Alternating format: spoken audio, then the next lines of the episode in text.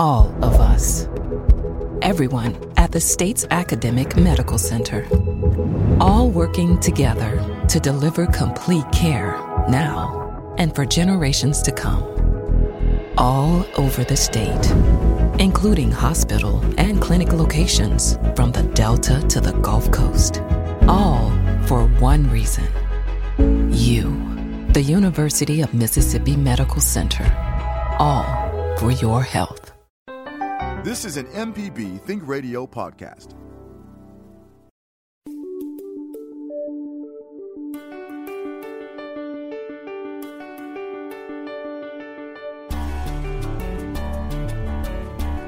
This is Southern Remedy on MPB Think Radio. I'm Dr. Jimmy Stewart with you this morning, professor of internal medicine and pediatrics at the University of Mississippi Medical Center.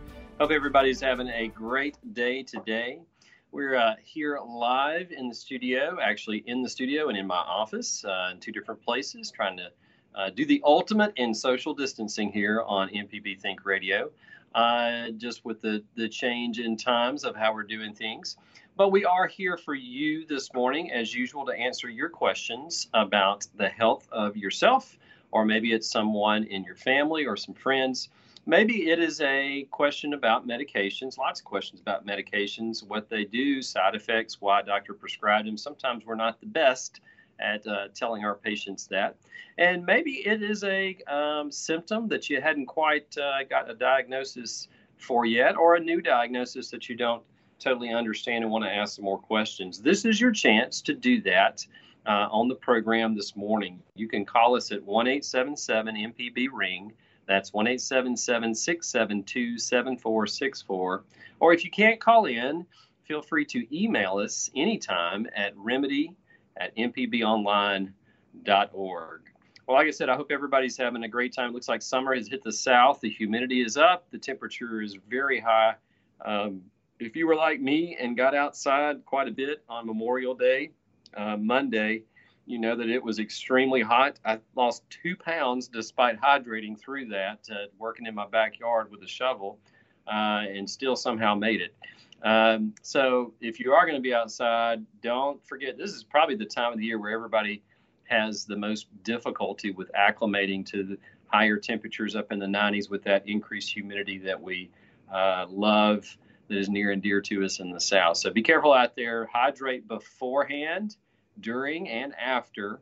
If you're outside, take frequent breaks. If you're going to be out in the heat, make sure that it's, uh, if you can, avoid the midday, uh, anything from about 10 o'clock to about 3 p.m.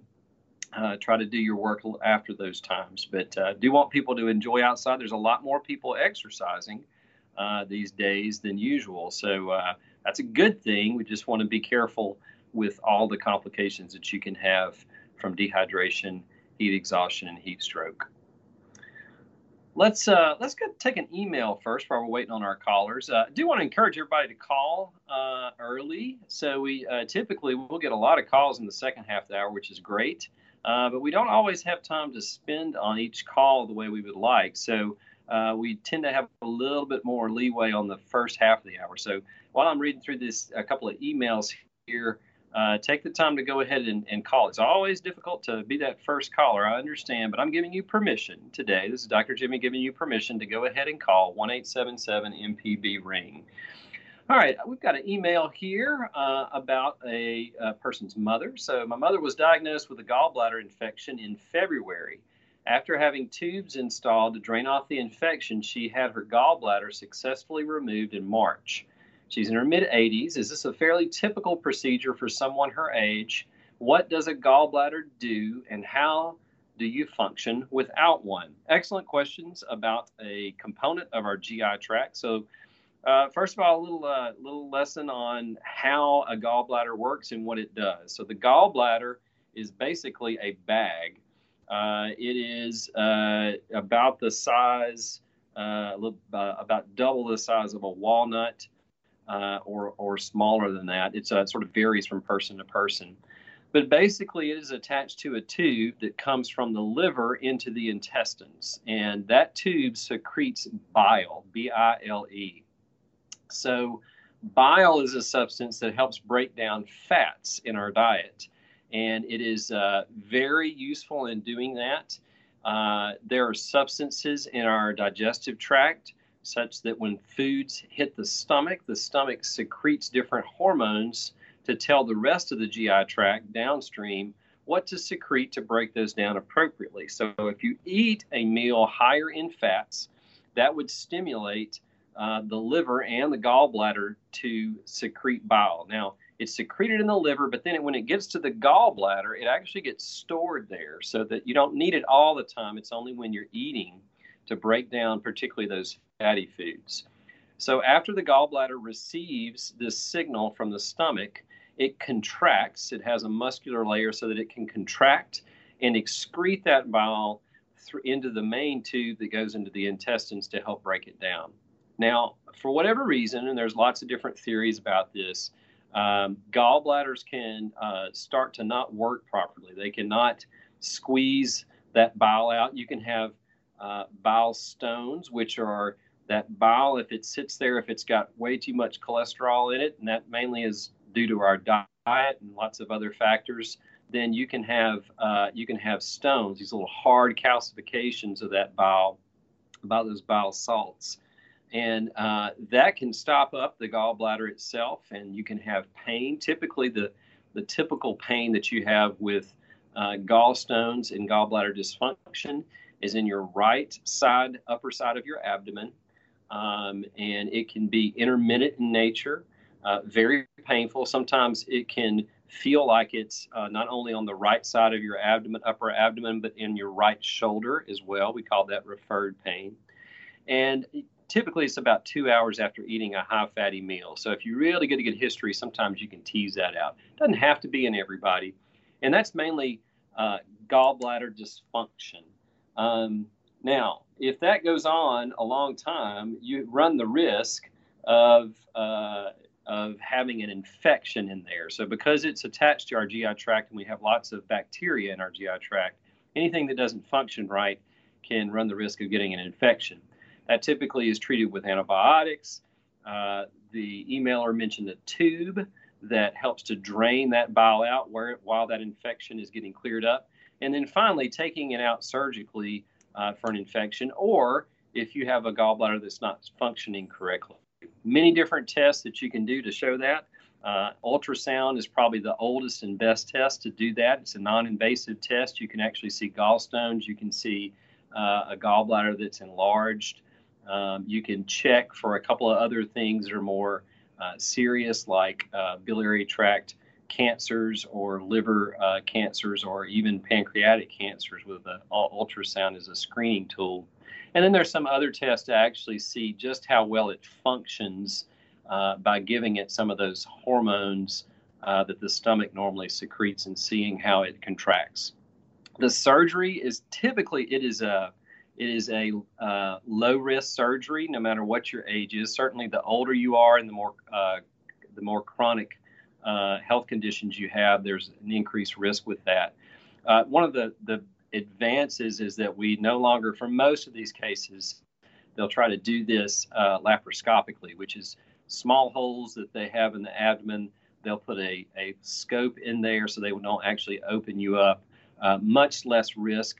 Uh, there are some instances where you can't do that, uh, but even then, it's a fairly routine surgery, uh, particularly if the gallbladder is just not working well. Now, if it's infected, it's another problem. Uh, that's probably why they didn't do the surgery right off the bat and they put the tube in in this instance. So that's what the gallbladder does. It secretes bile to help us break down fats, but um, it can cause a lot of problems in a lot of people. This is uh, Southern Remedy. The number to call is 1 877 MPB Ring. That's 1 877 672 7464. Let's go to, I believe it's Joanne in Ocean Springs. Hello. Good morning. Good morning. Um, this isn't a symptom, but uh, I was given some antibi- antibiotics to Flexin on the 19th, and I carry them in my purse with me, and they've developed a foul odor. Does that mean they got too hot and went bad, or are they still good?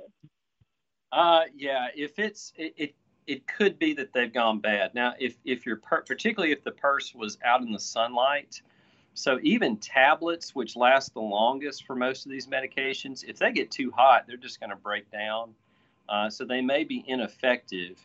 High temperatures and uh, and heat, uh, sorry, high temperatures and sunlight are one of the you know the two biggest things that can uh, can degrade those. Now the odor, some medications over time in the bottle, they will um, they will they will uh, you know develop that odor, but uh, particularly if you open it up, some of them are stuck together. Um, I, I, would probably take that back to your pharmacist and see if they can sort of negotiate with your doctor. Usually, they can just call the doctor and say, "Hey, they need another, you know, another prescription because these uh, may not be useful." But it's always a good idea if something changes in your medications like that, or if you know that they've been out in the hot sun, to go ahead and get a refill. All right, I appreciate it. Should I not carry my medicines in my purse? Uh, it depends on the type of medications. Now, certainly some you need to carry with you. Like, for instance, if you're an asthmatic, a lot of the medications that we use to treat asthma, we would want you to have access to that. Same thing with allergic type reactions. But if you're in a place, uh, you know, when you take that medication, like at home, I would just leave it at home. Now, antibiotics, certainly you have to take them multiple times a day, but if, if you are going to be out and about with medications, as long as it's in a cool, uh, you know, environment uh, that's not going to get too hot and not exposed to sunlight should be okay. All right. Well, they're not stuck together. I mean, they won't hurt me to take them. They just may not work. Is what you're saying? Uh, yeah. I, if it doesn't look like, or you don't think it was in the heat, it's probably okay to take. All right. Thank you very much. You're welcome, and thanks for calling. I'm Dr. Jimmy Stewart. Thanks for listening to the original Southern Remedy podcast. You can get your medical question answered by sending an email to remedy at mpbonline.org. For a regular dose of medical information, subscribe to the podcast using your favorite podcasting app. The doctor is always in on the original Southern Remedy.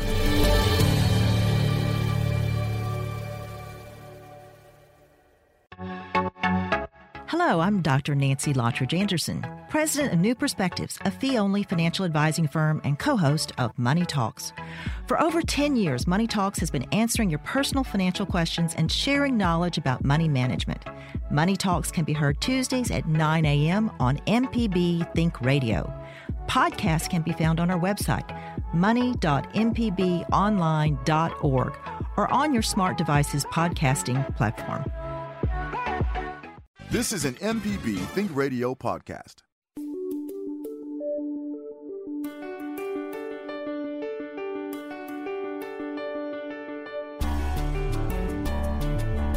This is Southern Remedy on MPB Think Radio. I'm Dr. Jimmy with you today, talking about all kinds of different questions that you might have about your health. The number to call is 1 877 MPB Ring. That's 1 877 672 7464.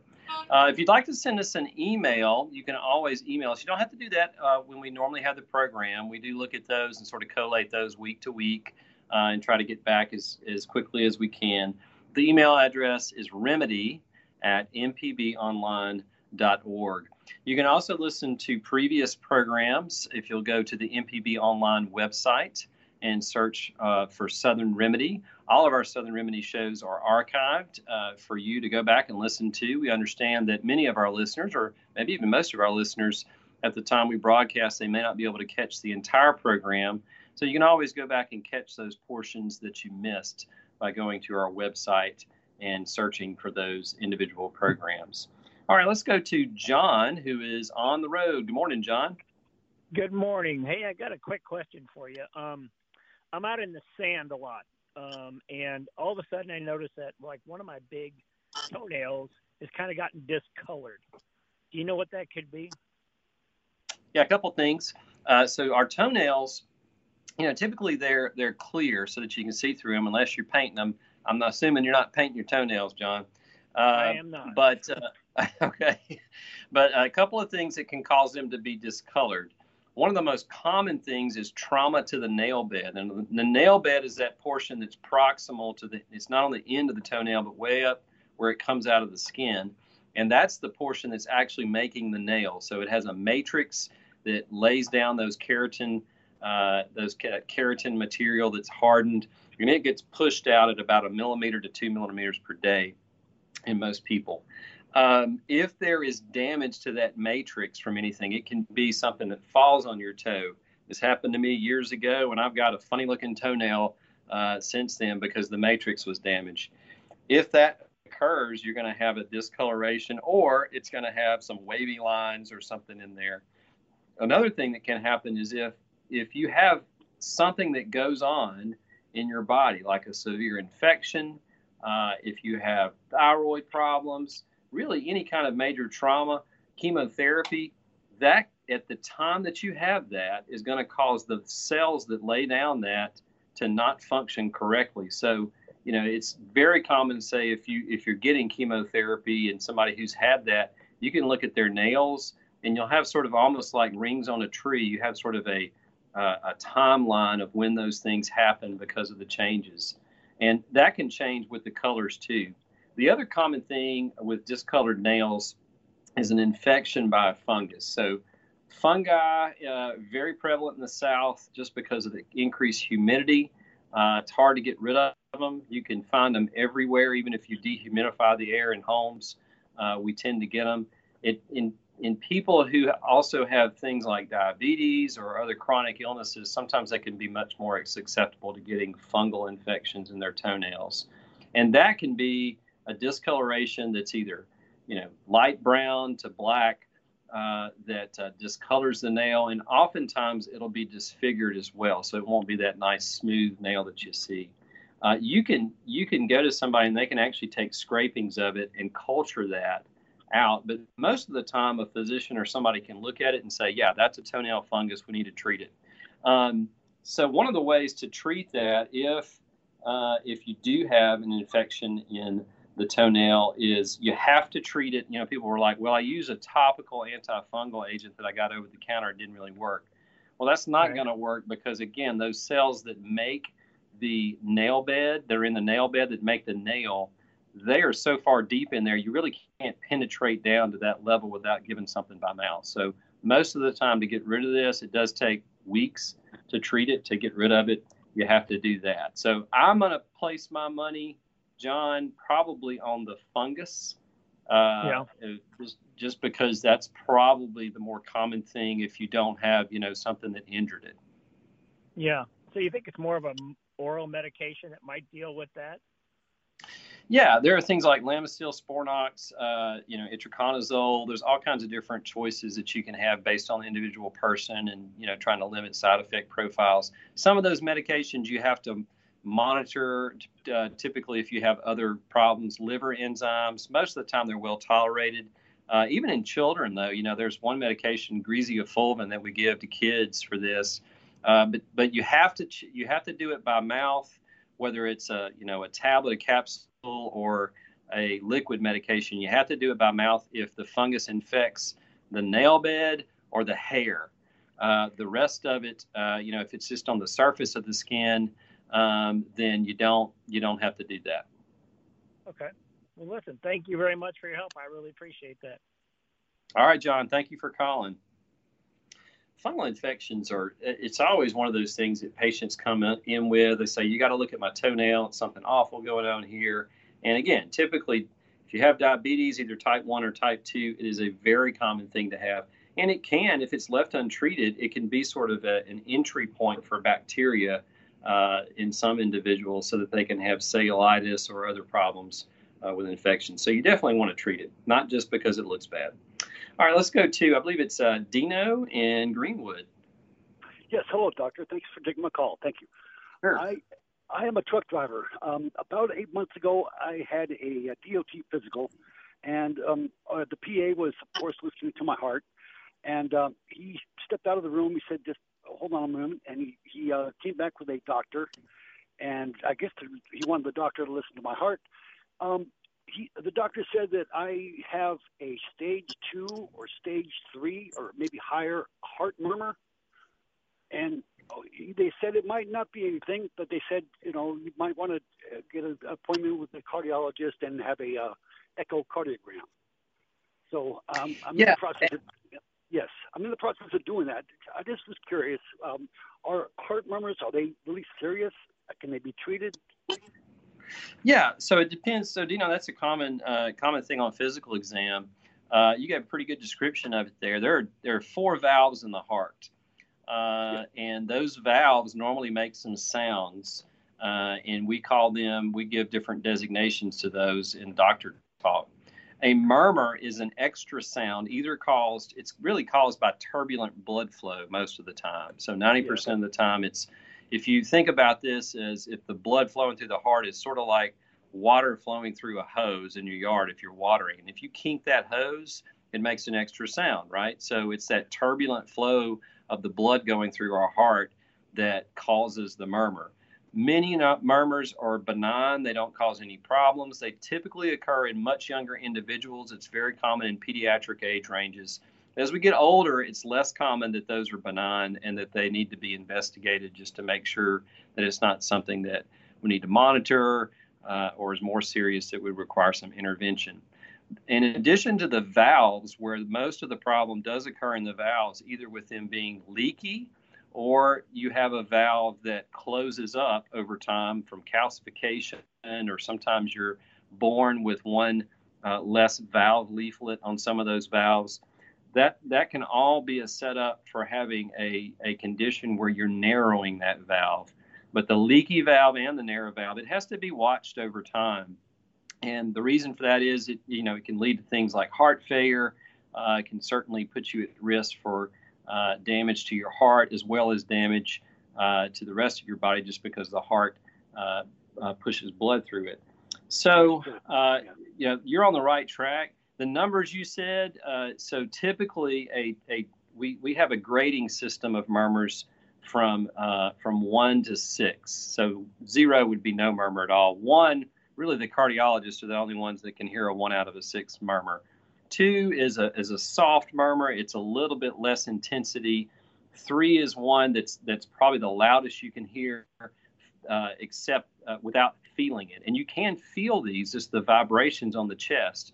And that's really the four, five, and six. So uh, a little bit more to to uh, to tease those out, but basically, uh, you know, a two to three, it really depends on where they're hearing that and at what point in the heart cycle that they're hearing it. But the echo is going to tell you the most, it's going to be the, the, the best test really to determine where that murmur may be coming from, what is causing it, and is it something that, uh, you know, what degree uh, that it's happening? Is it something that you need to do something uh, else about? uh, cardiologists yeah. and cardiovascular surgeons have gotten much, much better at replacing valves. It's not the surgery it used to be where it had to be open heart surgery. In fact, they're replacing many valves, particularly the aortic valve, uh, the same way they do cardiac catheterization. So they'll make an incision either in the leg or the arm, and they'll put a catheter up there and they'll deploy an artificial valve over that dysfunctional valve. And you go home in a couple of days at the most. Uh, okay. and uh, it's much less invasive surgery. They don't have to cut your chest open or anything like that. But the first step is what you mentioned. You need to have a cardiologist look at that, at least to get an echo of the murmur so that they can know exactly what's causing it. Yes, they did say that it was possibly the blood flow. And every once in a while, I do have like pains in my chest, you know, right by my rib cage, and it was disconcerting me. So I, I really do appreciate it because I'm a, I'm going to uh, have that done uh, very soon. But uh, thank you so much for your help. Thank you. Oh, you're welcome, and you, you're right on the uh, you're on the right track with that. Yeah, heart murmurs are you know we used to uh, we used to be and actually we sort of prided ourselves on this a good bit when echo first became widespread.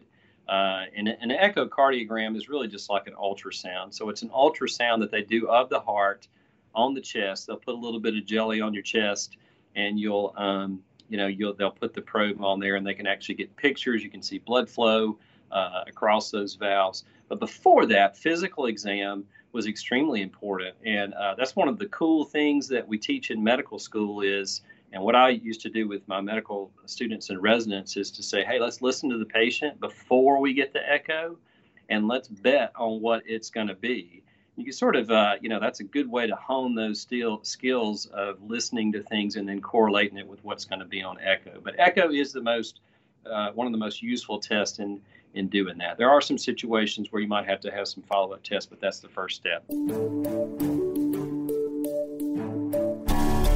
I'm Dr. Jimmy Stewart. Thanks for listening to the original Southern Remedy podcast. You can get your medical question answered by sending an email to remedy at mpbonline.org. For a regular dose of medical information, subscribe to the podcast using your favorite podcasting app.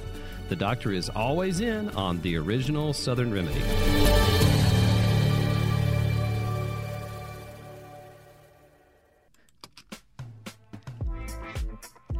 If you ever miss one of our locally produced shows or want to simply hear it again, you can find what you need at mpbonline.org or download our podcast app to your smartphone. MPB programming is on your schedule at mpbonline.org.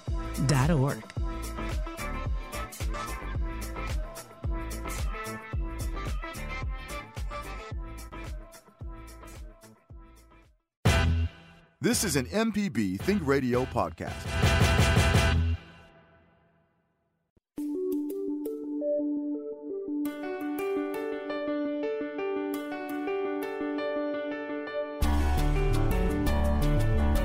This is Southern Remedy on MPB Think Radio. Dr. Jimmy with you this morning, taking your calls. A lot of good questions, and I love it when the shows when you have lots of things are all different. It sort of gives it a good variety there.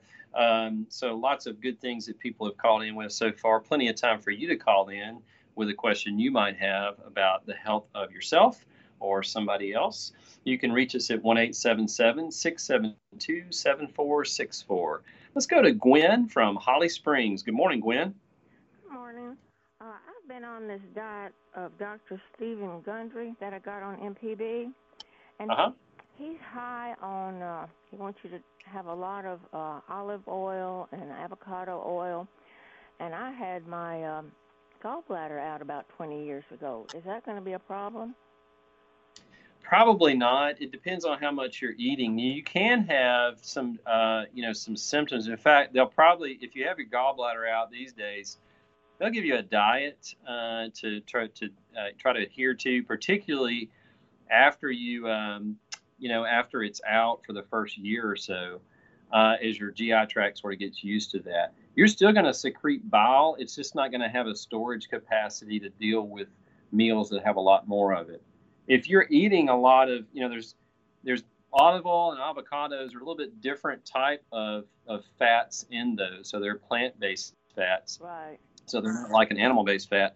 The body really breaks that down uh, pretty similarly.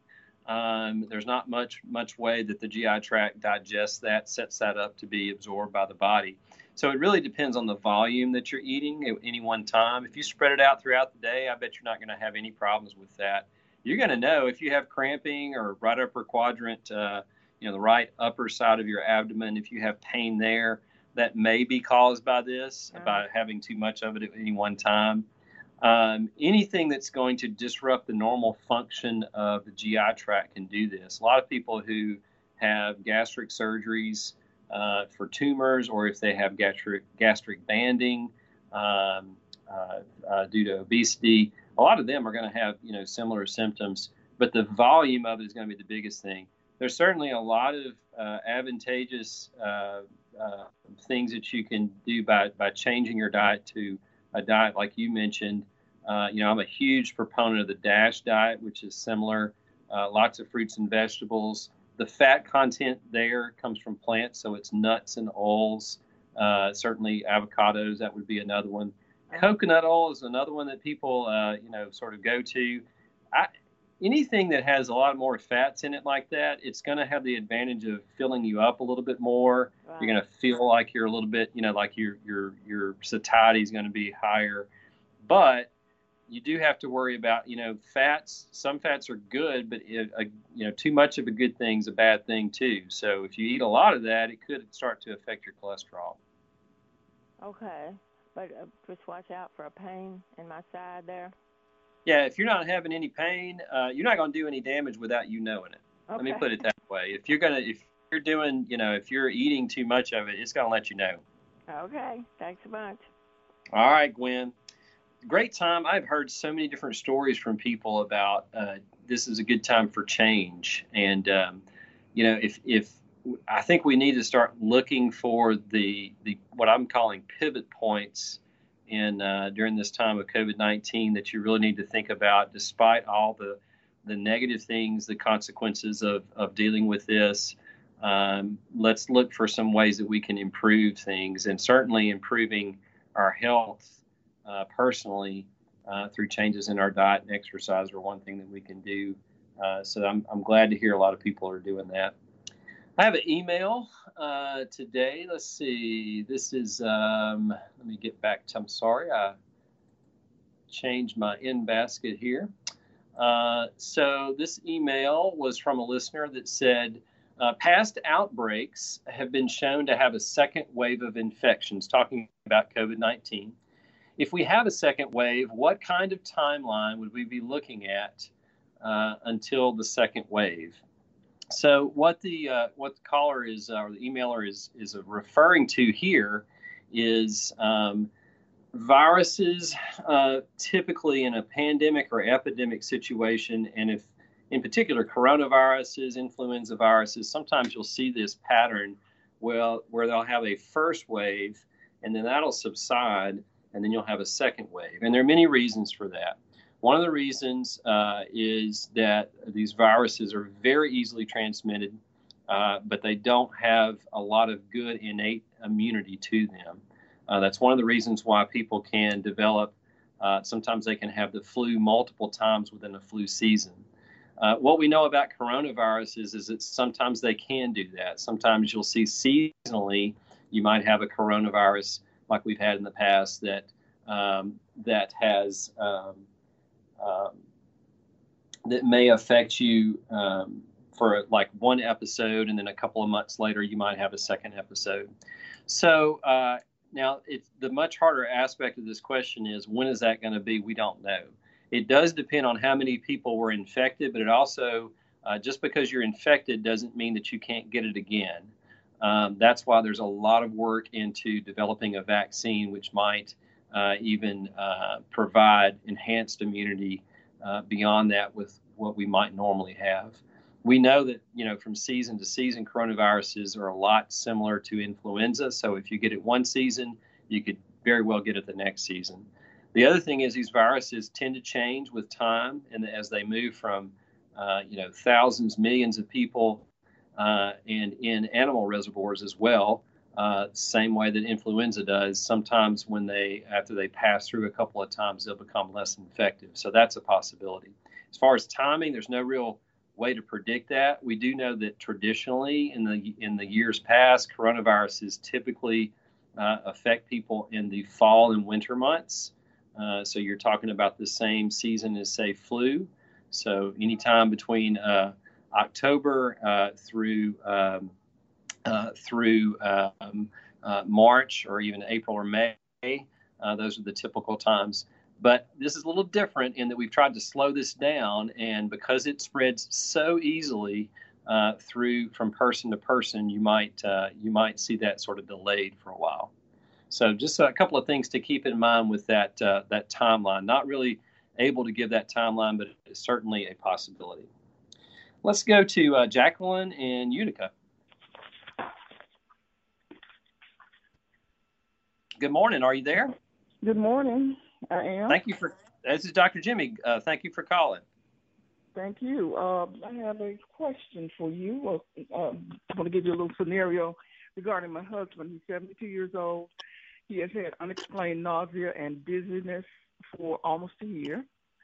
Uh, he sometimes has blood pressure spikes uh, whenever he has these episodes that uh, seem to be reflux, but it goes way beyond that.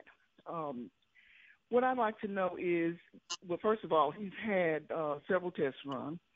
Other than these issues, uh, he's told he's a healthy man. He doesn't vomit. He doesn't have vertigo. Had his gallbladder checked, emptying study, you name it but nobody knows why he has this nausea. Um, he takes Zofran, he's taking Phenergan.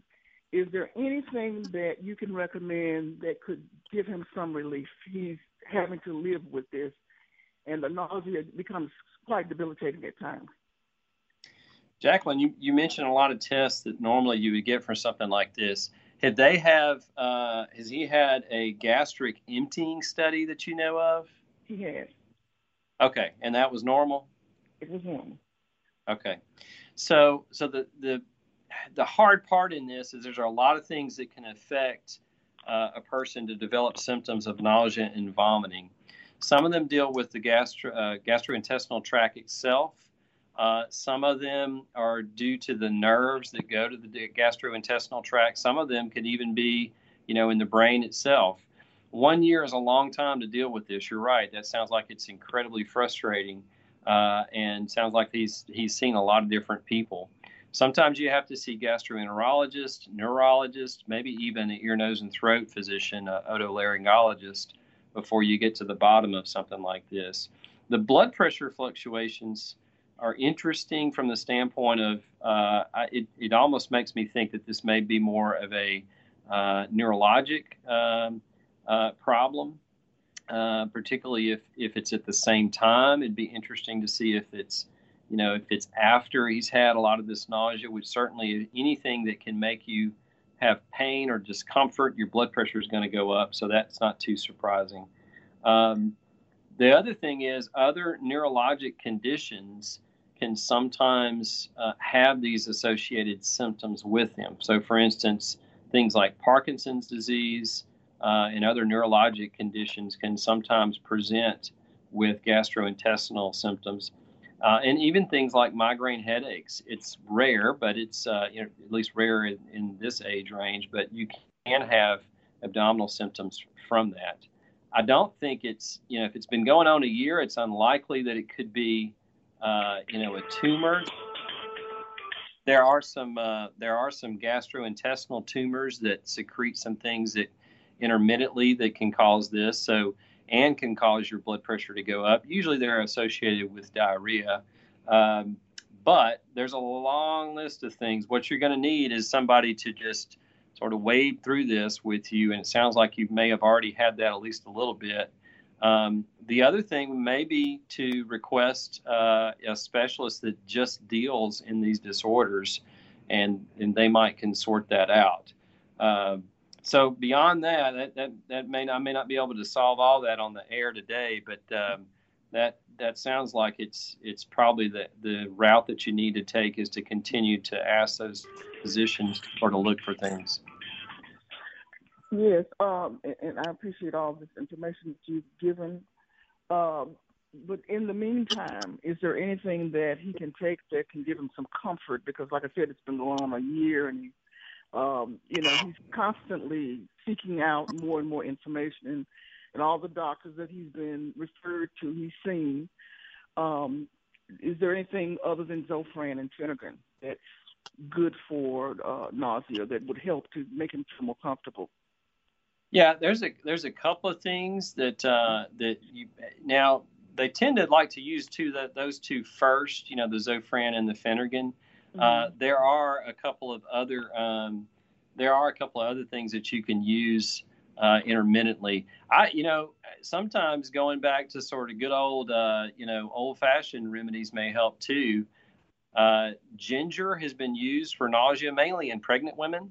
Uh, mm-hmm. With nausea, a ginger ale, a lot of people find that to be sort of relaxing. And it sounds like it may be you may be beyond that, but at this point, I would try anything on top of that to sort of see if that helps. Uh, it has mm-hmm. been studied in multiple studies. Uh, ginger extract itself to to cut back on the nausea, particularly if it's pregnancy related, but it may work in your case too. Um, there are a couple of other medications that have been used, um, but they're they have a lot more side effects. So at 72, I'd be pretty careful about anything else. I'm Dr. Jimmy Stewart. Thanks for listening to the original Southern Remedy podcast. You can get your medical question answered by sending an email to remedy at mpbonline.org. For a regular dose of medical information, subscribe to the podcast using your favorite podcasting app. The doctor is always in on the original Southern Remedy.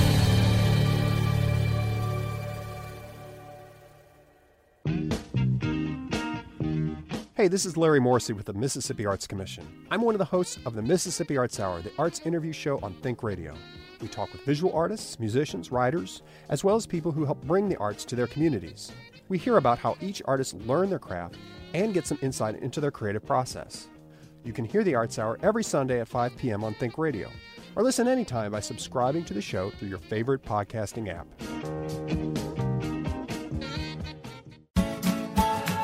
This is an MPB Think Radio podcast.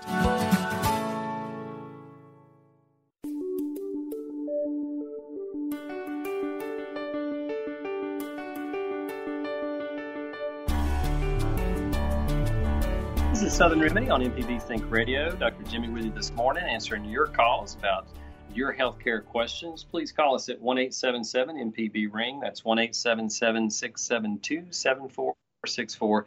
Got a little bit of time left in the program. We're going to go to Charles from Jackson first. Good morning, Charles. Morning, sir. How you doing today? Good. Listen, uh, I, I'm pretty healthy.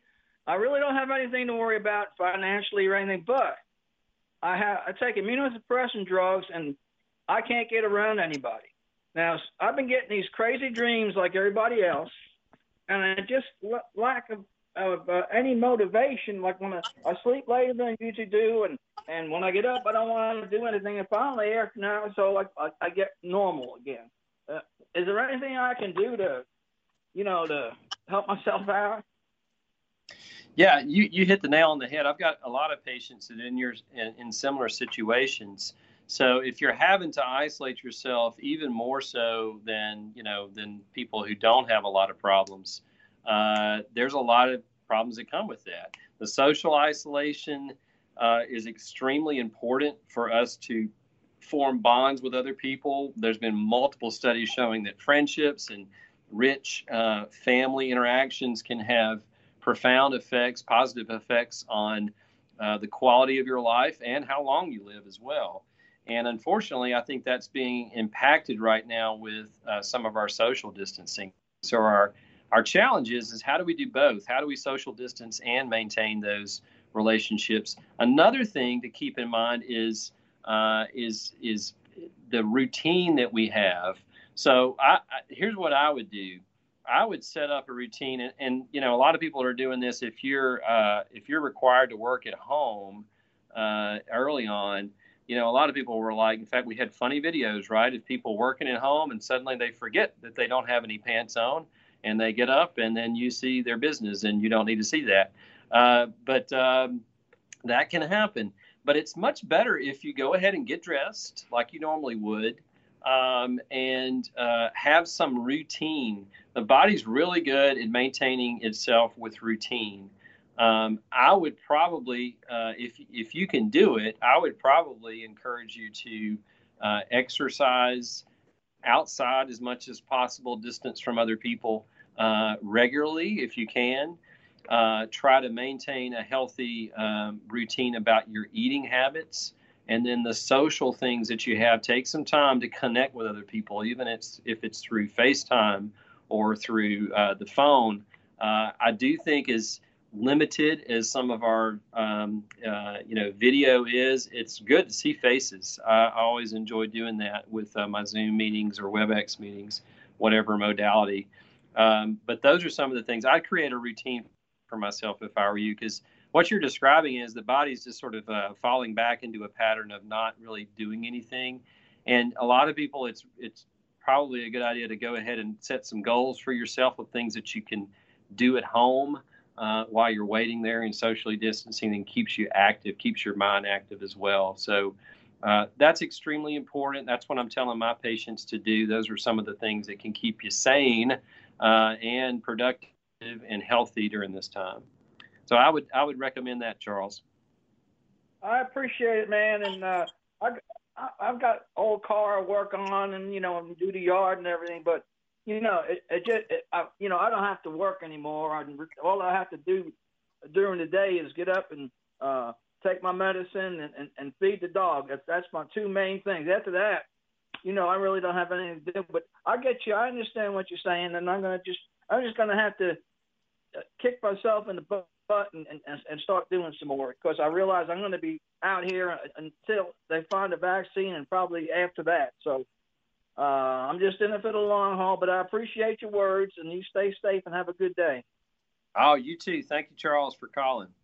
Another thing that's useful is to uh, is to put all that on paper and set you a schedule up. So if you can put that up on the wall or somewhere that you can say, okay, what am I doing today? Be your own boss if you're in that situation, uh, but give yourself something to do throughout the day and everything something a little bit different. So, uh, and you know, if you can, if you can socially distance and do something for somebody else to help them, that is incredibly powerful for your own mental well-being and it can help somebody else out. So I'd encourage everybody to do that too. Particularly in Mississippi, we need to live up to our reputation of being some of the most caring and giving people in the world. So I think we are just challenged with different ways to do that.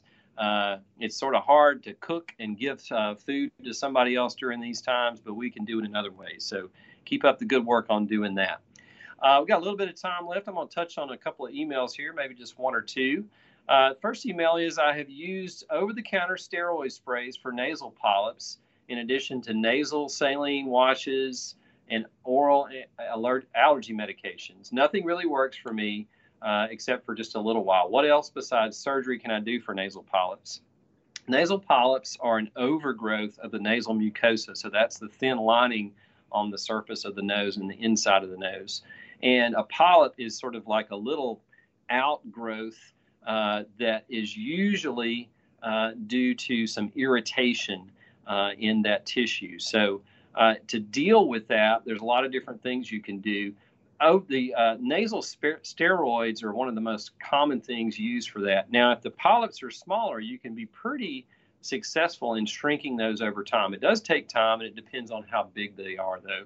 The nasal saline washes, really, that's to deal with any kind of allergies that you have to sort of wash those off the nasal lining uh, in the passages, and then also the um, uh, uh, allergy medications. But the nasal steroids are probably the most important thing. Now, beyond that, surgery probably is the best thing for that. And the reason, again, is if it's really, really big, you're not going to shrink that with just that uh, nasal saline, I mean, excuse me, that uh, nasal steroid, uh, no matter how long that you treat it. So I would go to a good ear, nose, and throat doctor to see what they think. Uh, fairly benign surgery, outpatient surgery that you can have, they can take those out. They can come back over time if you have a lot more irritation, but uh, in the meantime, that may be the best thing to deal with them.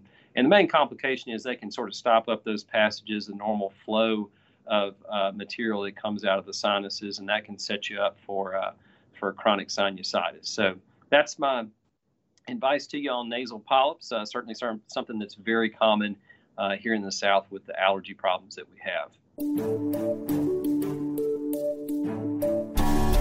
I'm Dr. Jimmy Stewart. Thanks for listening to the original Southern Remedy podcast. You can get your medical question answered by sending an email to remedy at mpbonline.org. For a regular dose of medical information, subscribe to the podcast using your favorite podcasting app. The doctor is always in on the original Southern Remedy.